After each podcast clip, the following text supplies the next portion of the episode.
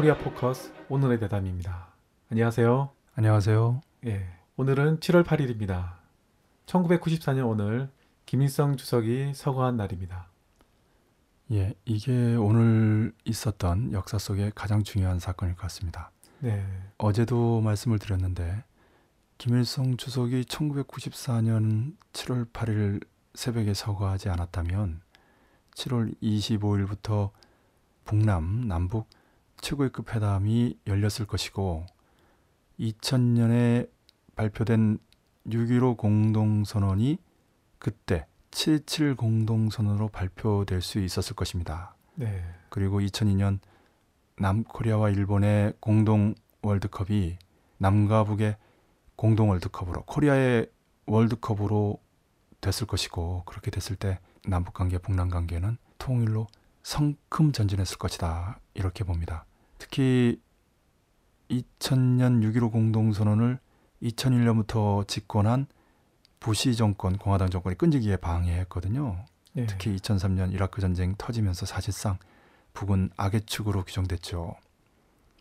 그런데 90년대 중반에는 후반까지 클린턴 정권, 민주당 정권이 계속됐을 것이기 때문에 7.27 공동선언이 해방되지 않았을 것입니다.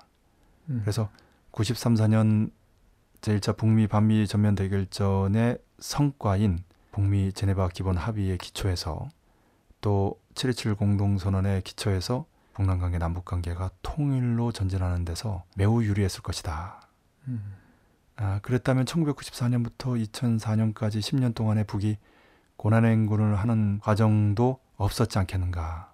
네. 왜냐하면 고난행군을 하게 된 계기가 소련 동구가 무너져서 석유라든지 코크스, 역청탄이죠. 예. 공급이 끊어짐으로써 철, 섬유, 비료 모든 문제가 생겼거든요.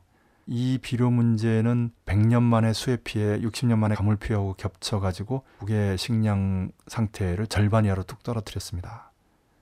그렇기 때문에 이 고난의 행군을 북미 제네바 기본 합의에 기초해서 미국이 북의 경수로 발전을 지원해주고 또 매년 중유를 제공했기 때문에 북은 미국이 쳐놓은 포위망을 돌파할 수 있었다. 미국 스스로 북하고 거래를 하기 때문에 북이 다른 나라들과의 무역을 정상적으로 할 수 있었을 것이고, 그렇게 됐다면 이 원료 연료 문제를 푸는 한편 식량 문제도 풀지 않았겠는가. 더욱이 북남관계, 남북관계 이렇게 개선되게 되면 남으로부터의, 즉 김대중 대통령 시절에 남에서 북으로 지원했듯이 그런 식량 지원들도 충분히 가능했을 것이기 때문에 북의 94년부터 2004년까지 약 200만이 죽었다고 하는 고난의 행군은 없지 않았겠는가. 무엇보다도 이런 과정 속에서 낮은 단계 연방제 연합제의 공통성을 살려서 통일하자는 6.15 공동선언, 즉 7.27 공동선언의 내용대로 전진하면서 민족의 화해 협력이 촉진되면서 2002년 월드컵을 계기로 사실상 낮은 단계 연방제로 진입하지 않았을까. 그 이후 97년에 되는 대통령도 김대중 대통령 아닙니까? 예, 그렇죠. 그렇기 때문에 낮은 단계 연방제로 전진하는 데서 남측의 정권 문제는 없는 거죠. 한편 이런 상황이었으면 1997년 동아시아 외환위기를 맞았을 것인가. 잘 알다시피 동아시아 외환위기는 2008년 미국발 금융위기를 만들어내기 위한 사전 정지자급이었습니다. 예. 실제로 티모시 가이터너라고 하는 유대인, 유대자본의 대리인이 미 재무부 차관으로 있으면서 기획을 했고요.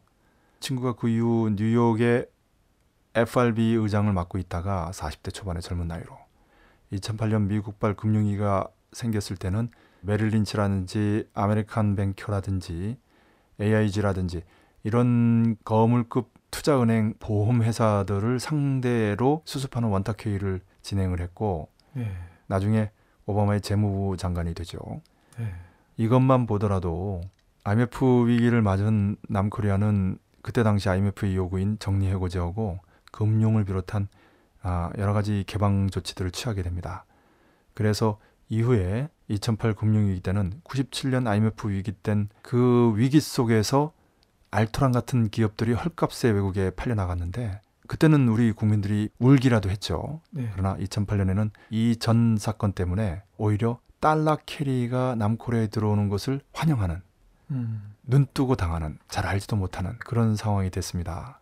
달러가 부족하게 될 경우에는 국가 모라토리엄 채무불이행 상태에서 IMF 위기와 같은 것이 재현될 수 있기 때문에 이미 주가가 반토막이 나고 환율과 관련해서 상대적으로 달러의 가치가 굉장히 높아졌음에도 불구하고 그 달러가 들어오는 것을 대환영했지요. 그렇게 해서 마음 놓고 남측의 우수한 기업들이나 주식들을 장악할 수 있었습니다. 이런 사건도 없었다는 거죠. 네. 참으로 그런 의미에서 안타까운 일이 아닐 수 없습니다. 남측에서 김일성 주석에 대한 평가만큼 극단적인 경우가 없습니다. 네. 해외에서도 마찬가지입니다. 남측의 김일성 주석과 관련돼서 긍정적인 평가를 하는 사람들은 상대적으로 민족적이고 진보적인 인물들이고요. 해외에서도 비슷한데요. 특이할 점은 김일성 주석을 직접 만난 미국의 가장 존경받는 목사 중에 한 사람인 빌리 그레엄이나 전 대통령 중에 한 사람인 카터의 평가가 놀랍다는 것입니다. 네. 빌리 그레엄 목사는 북을 갔다 온 뒤에 북은 사막의 오아시스 같은 나라다. 성경책이 필요 없는 나라이다. 여기서 필요 없다는 것은 이미 구현된 나라다라는 것입니다. 충격적인 평가죠. 네. 이런 평가를 반신반의한 빌리 그레엄의 친구인 카터는 1994년 로잘린 여사와 함께 방북해서 김일성 주석을 만난 뒤에 돌아와서 기자회견에서 김일성 주석이 어떤 사람이냐고 묻는 질문에 내가 존경하는 조지 워싱턴, 토마스 제퍼슨, 아브라함 링컨을 다 합친 인물보다 더 위대한 인물이다 라는 표현을 썼어요. 예. 역시 충격적이죠. 김일성 주석에 대한 평가를 올바로 하는 것은 북을 이해하는 데서도 관건적입니다. 네. 남측과 서방에서는 김일성 주석이 세상을 떠나면 북이 곧 붕괴한다고 했는데 그 뒤로 20년이 지났지만 여전히 북은 건재합니다. 건재한 정도가 아니라 군사 정치 강국이 됐고 이제는 경제 문제마저도 해결하면서 자립경제의 강국으로 솟구치고 있습니다. 네. 이것을 북에서는 사회주의 강성국가라고 표현하는데요. 김정일 국방위원장의 업적 중에 하나죠. 김일성 주석과 사상 영도 풍모에서 똑같다라는 평가를 북에서 하는데요. 김정일 국방위원장이 서거한 이후 김정은 제1비서 최고사령관이 역시 똑같은 평가, 김일성 주석, 김정일 국방위원장과 사상 영도 풍모에서 그대로다라는 군대와 인민들의 평가가 있습니다. 이것이 바로 현재 북이 사회주의 원칙을 견지하면서도 사회주의 완전승리, 즉 사회주의 강성국가로 힘차게 나갈 수 있는 비결이라고 하는데요. 네. 그만큼 리더십이 중요하다는 것이죠. 특히 북에서는 수령의 유일적 영도체계가 확립된, 유일상체계, 유일적 영도체계가 확립된 북에서는 결정적이라고 할 수 있습니다. 네. 그러면서 자질과 능력이 없는데도 아들이라고 후계자가 되는 것도 문제지만 자질과 능력이 있음에도 불구하고 아들이라고 해서 후계자가 못 되는 것도 문제죠. 네. 바로 그것을 김정일 국방위원장과 김정은 최고 리더가 입증해주고 있지 않나 싶습니다. 김일성 주석 서거 이후에 그 조문 파동과 주사파 파동이 일어났죠. 서거 이후에 강희남 당시 범민련 의장님께서 판문점에서 조문을 가시겠다고 하다가 연행당한 일도 기억이 납니다. 예, 판문점까지는 못 갔고요. 어쨌든 그 조문 간다 길 비켜라. 네. 강희남 의장님의 그 특유의 서체로 쓴 글을 들고 가시다가 연행이 됐죠. 그대로 네. 오랫동안 수감이 되셨는데 감옥에 같이 있었습니다. 제가 예. 예, 군산교도소에서 강희남 의장님하고 같이 있었고요. 또 여러 번 뵙고 한때 제가 직접 모시기도 했죠. 네. 강희남 의장님을 강희남 의장님의 범민련과 한총련 또 민공공대라고 하는 조직이 있는데 이런 조직들이 다 합쳐서 범투본을 결성했던 적이 있습니다. 네. 그 범투본의 사실상 집행위원장을 맡으면서 잠시 제가 직접 강희남 의장님 그리고 박찬균 선생님 당시 범민련에서 강희남 의장님의 가장 가까운 동지이자 친구이죠. 감신대 시절부터 해서 네.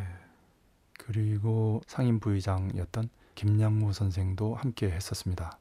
지금 생각해보면 그때가 범민련의 최전성기가 아닌가 싶습니다. 네. 1999년 이야기입니다. 당시에는 클린턴도 조문을 했어요. 예, 그렇죠. 그때 외무부 장관의 조문 이야기가 국회에서 크게 파장을 일으켰습니다. 예. 남측의 수구 세력들은 마녀 사냥이나 메카시즘에 익숙하지 기본을 모르거든요. 네. 그러니까 이제 그때 외무부 장관이 조문하는 것을 염두에 두면서 그게 바로 외교라는 겁니다라고 한마디 했던 기억이 나네요. 네. 기본을 몰랐던 시절입니다. 김영삼 대통령이 방북을 합의하고 최고위급 회담을 열기로 한 상황에서조차도 조문을 탄압한다. 예. 그때 김영삼은 북이 혹시 남침할지 모르니까 특별한 군사 경계 조치까지 취했죠. 예, 그래서 그랬었죠. 북의 군대와 인민들이 아주 굉장히 격분했어요. 그리고 김정일 국방위원장이 이 공동 월드컵이 워낙 중요하니까 그 카드를 내적으로 갖고 있으면서 남측의 제안을 계속합니다. 최고위급 회담을 계속할 용의가 없느냐. 다시 말해서 김영삼 대통령의 방북 의사를 계속 타진했는데 예. 거부했죠. 그러니까 일정한 시점 지나서 월드컵 공동 개최 추진을 포기한다라는 일종의 비망록을 발표합니다. 그 사실이 신문에까지 보도됐고요. 그래서 알게 된 거죠.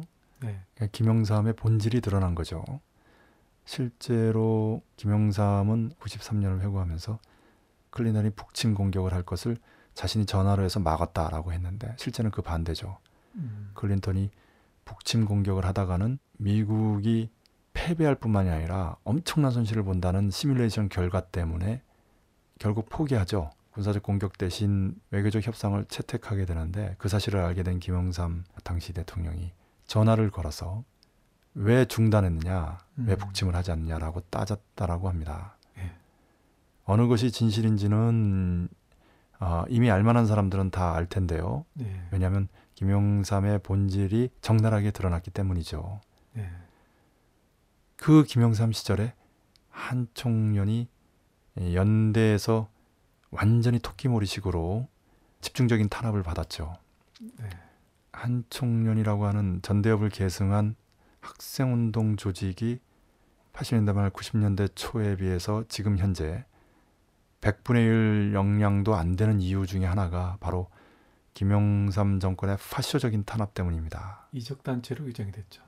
그렇죠. 예. 그래서 대의원들이 모두 수배 상태가 되고 예. 감옥에 무리로 들어가고 그랬던 시절입니다. 김영삼은 1980년대 말 민정당, 공화당과 함께 통합하면서 통일민주당이죠. 실제로 군사 파쇼와 싸웠던 자신의 유일한 치적이라고 할 수 있는 그 부르자 민주주의 운동을 했던 것마저 다 송두리째 버렸죠. 변절한 거죠. 그리고는 의례 변절자들이 그렇듯이 더 파쇼적으로 나왔습니다. 90년대는 정말 남코리아는 파쇼의 난무장이었다. 네. 그 광풍의 중심에 김영삼이 있습니다. 그리고 나서 언제 그 퇴임한 이후 고려대에서 강연을 하게 됐어요. 네. 근데 이제 고려대 학생들이 막았어요. 예. 차 안에 있었는데 누가 이기나 보자 하면서 이제 고집을 부리면서 거기서 대치를 했답니다. 장시간 대치를. 예. 그런데 이제 볼 일이 급하게 된 거예요. 예. 그러면 이제 정상적인 사고를 가진 사람이라면 이제 돌아가거나 뭐 근처 어디 가거나 이럴 텐데 이 사람은 차 안에서 볼 일을 봤다고 합니다. 예. 그런 정도 수준의 사람이죠. 예. 그게 바로 김영삼이고 자기 기가 세가지고 김일성 주석이 세상을 떠났다 이런 소리나 하고 있고 여러 가지로 하고 싶은 말이 정말 많은데 예. 대통령으로서의 무능은 뭐 97년 외환위기를 통해서 적나라하게 드러났습니다마는 그 한보비리라든지 정태수하고 짝짝꿍이 돼서 저지른 사건이죠. 이런 네. 것들이 그 외환위기에 직격탄이 되지 않았습니까? 네. 예측도 못했을 뿐만이 아니라 그런 무능은 말할 것도 없고 인간적으로도 낙제점입니다. 굳이 이 대담에서 밝히지 않더라도 유명하죠. 예. 예. 67년 오늘은 또 동백님 사건이 있었습니다. 예, 동백님이라고 이제 발음을 그렇게 하는데 이제 동베를린 네. 예, 사건이죠. 예. 예, 당시 그 독일과 유럽에서 유학했던 학생들을 납치해가지고 박정희 시절입니다. 간첩단을 묶으려고 한 거죠. 네. 1962년에 카리브해 위기, 1964년에 베트남 전쟁, 통키문 사건을 계기로 해서 이런 시기에 유럽같이 진보적인 사회로 유학을 온 학생들, 이곳에서는 이제 공산당들이 다 합법화돼 있어요. 네. 독일에서도 헌법재판소에서 자유민주 기본질서를 부정했다고 해서 위헌 판결받은 독일 공산당도 버젓이 활동하는 그런 곳이죠. 네. 그러니까 남측에서 쇠뇌된 그런 반공 반북 의식이 이제 급격히 깨져나가면서, 또 베트남 전쟁에서의 미국의 침략에 반대하는 반전 반미 운동이 거세게 벌어질 때니까, 1968년만 해도 프랑스에서 이른바 68혁명이라고 하는, 네, 그 항쟁이 일어나지 않았습니까? 네, 그렇죠. 그런 시절이기 때문에 유학생들이 대부분 진보적이죠. 통일지향적이고. 네. 또 북에 연고가 있는 경우도 있고 그렇습니다. 프랑스의 이응로 화백 같은 경우가 대표적으로 그런 분이죠. 네. 이런 분들을 다 엮어가지고 이제 간첩단을 조작했다가 이제 안 됐죠. 다른 나라까지 와가지고 납치해 갔기 때문에 외교적으로도 큰 문제가 됐고요. 또 증거가 있을 리가 없기 때문에 그 오래 가지 못했습니다. 그게 바로 동백림 동베를린 사건입니다. 네. 남코리아에서는 통일을 지향하거나 정권에 반대적이거나 진보적일 뿐만이 아니라 심지어 부르주아 민주주의를 신봉하는 사람이라고 하더라도 박정희를 비롯한 위정자들의 반대하는 발언을 하거나 행동을 하게 될 경우에 이른바 간첩으로 몰리거나 빨갱이로 몰리거나 좌경으로, 용공으로, 무슨 주사파다, 심지어 종북이란 말까지 나왔습니다. 예. 이 모두가 이제 레드 컴플렉스에 기초한, 다시 말씀드리면 국민들의 반공 반북 이데올로기 오랫동안 주입된 그런 왜곡된 인식에 기초한 국가보안법과 같은 법률적인 이데올로기적인 도구와 여러 정보기관, 공안기관들을 비롯한 포갑기구, 물리적기구가 동원돼서 만들어낸 현대판 마녀사냥이고 메카시즘이죠. 네. 지금도 진행되고 있습니다. 올해 유성 유가려 간첩사건, 화교 남매 간첩사건이 있지 않았습니까? 네, 네. 그렇죠. 완전히 고문에 의해서, 심지어 다른 나라 공문서까지 위조하면서 날조된 사건이죠. 정말 시대의 조작사건이 아닐 수 없는데, 이런 사건들이 비일비재했던 시절입니다. 박정희 시절은.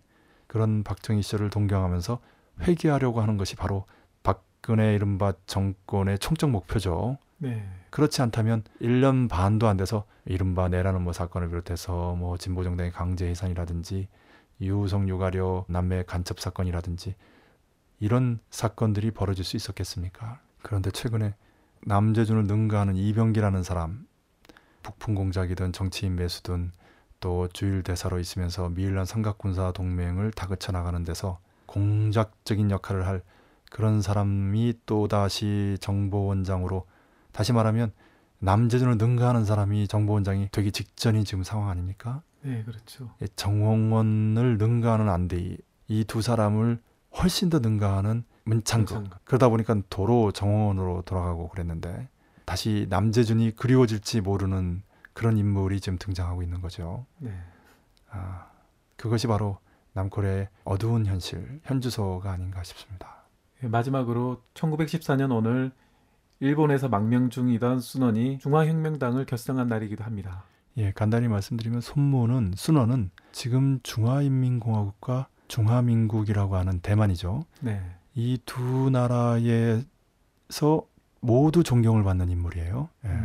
중국의 부르자 혁명의 지도자죠. 네. 중국 국민당을 만들었습니다마는 중국 공산당에서도 가장 존경하는 인물 중에 하나입니다. 그 손문의 동상이 천안문 광장 옆 자금성이죠. 네. 자금성 옆에 있습니다. 그만큼 존경받는 인물이죠. 이 손문의 민족주의, 민주주의, 민권주의라는 삼민주의도 유명하고요. 네. 또 파란만장한 생애도 유명하지만은 실제로 원세계에게 정권을 넘긴다든지, 다시 말씀드리면 패권적이지 않았죠. 네. 네, 정권에 권력이 욕심이 있는 사람이 아니라 중국을 혁명하는 데 초점이 있었기 때문에 그런 일이 가능했는데, 그런 측면에서도 크게 존경받는 정치인이죠. 그 손문 순원을 볼 때마다 코리아에서 이에 해당하는 정치인이 누가 있을까라는 생각을 해보면 일단 김형직 선생이 떠오릅니다. 네. 김일성 주석의 아버지이기 때문에 역사적으로 제대로 평가받지 못하는 인물 중에 한 사람이죠. 조선국민회라는 당시 가장 큰 반일 지하조직 중에 하나를 건설했고요. 네. 예, 종적 체계만을 가진 굉장히 수준 높은 조직이었다고 합니다. 그런 조선국민회 활동을 하면서 김일성 주석을 교육시켰기 때문에 김일성 주석이 공산주의자와 민족주의자의 반일민족 통일전선에 대한 관점이 확고했던 것이죠. 네. 그리고 여러 가지 조직을 결성하거나 그 운영을 능수능란하게 한 배경에는 아버지로부터의 교육이 있는 것이죠. 한마디로 김영직 선생은 민족주의로부터 공산주의로 전환되는 시기에 활동했던 민족주의 세력 중에 진보 세력을 대표하는 인물이라고 할 수 있겠습니다. 손문이 부르자 민족주의에서 공산주의로 전환되는 계기를 마련한 정치인이라고 할 때 조선 코리아에서는 김영직 선생이 바로 그런 역할을 하지 않았나 이렇게 네. 생각합니다. 예, 오늘도 잘 들었습니다. 수고하셨습니다. 예, 수고하셨습니다.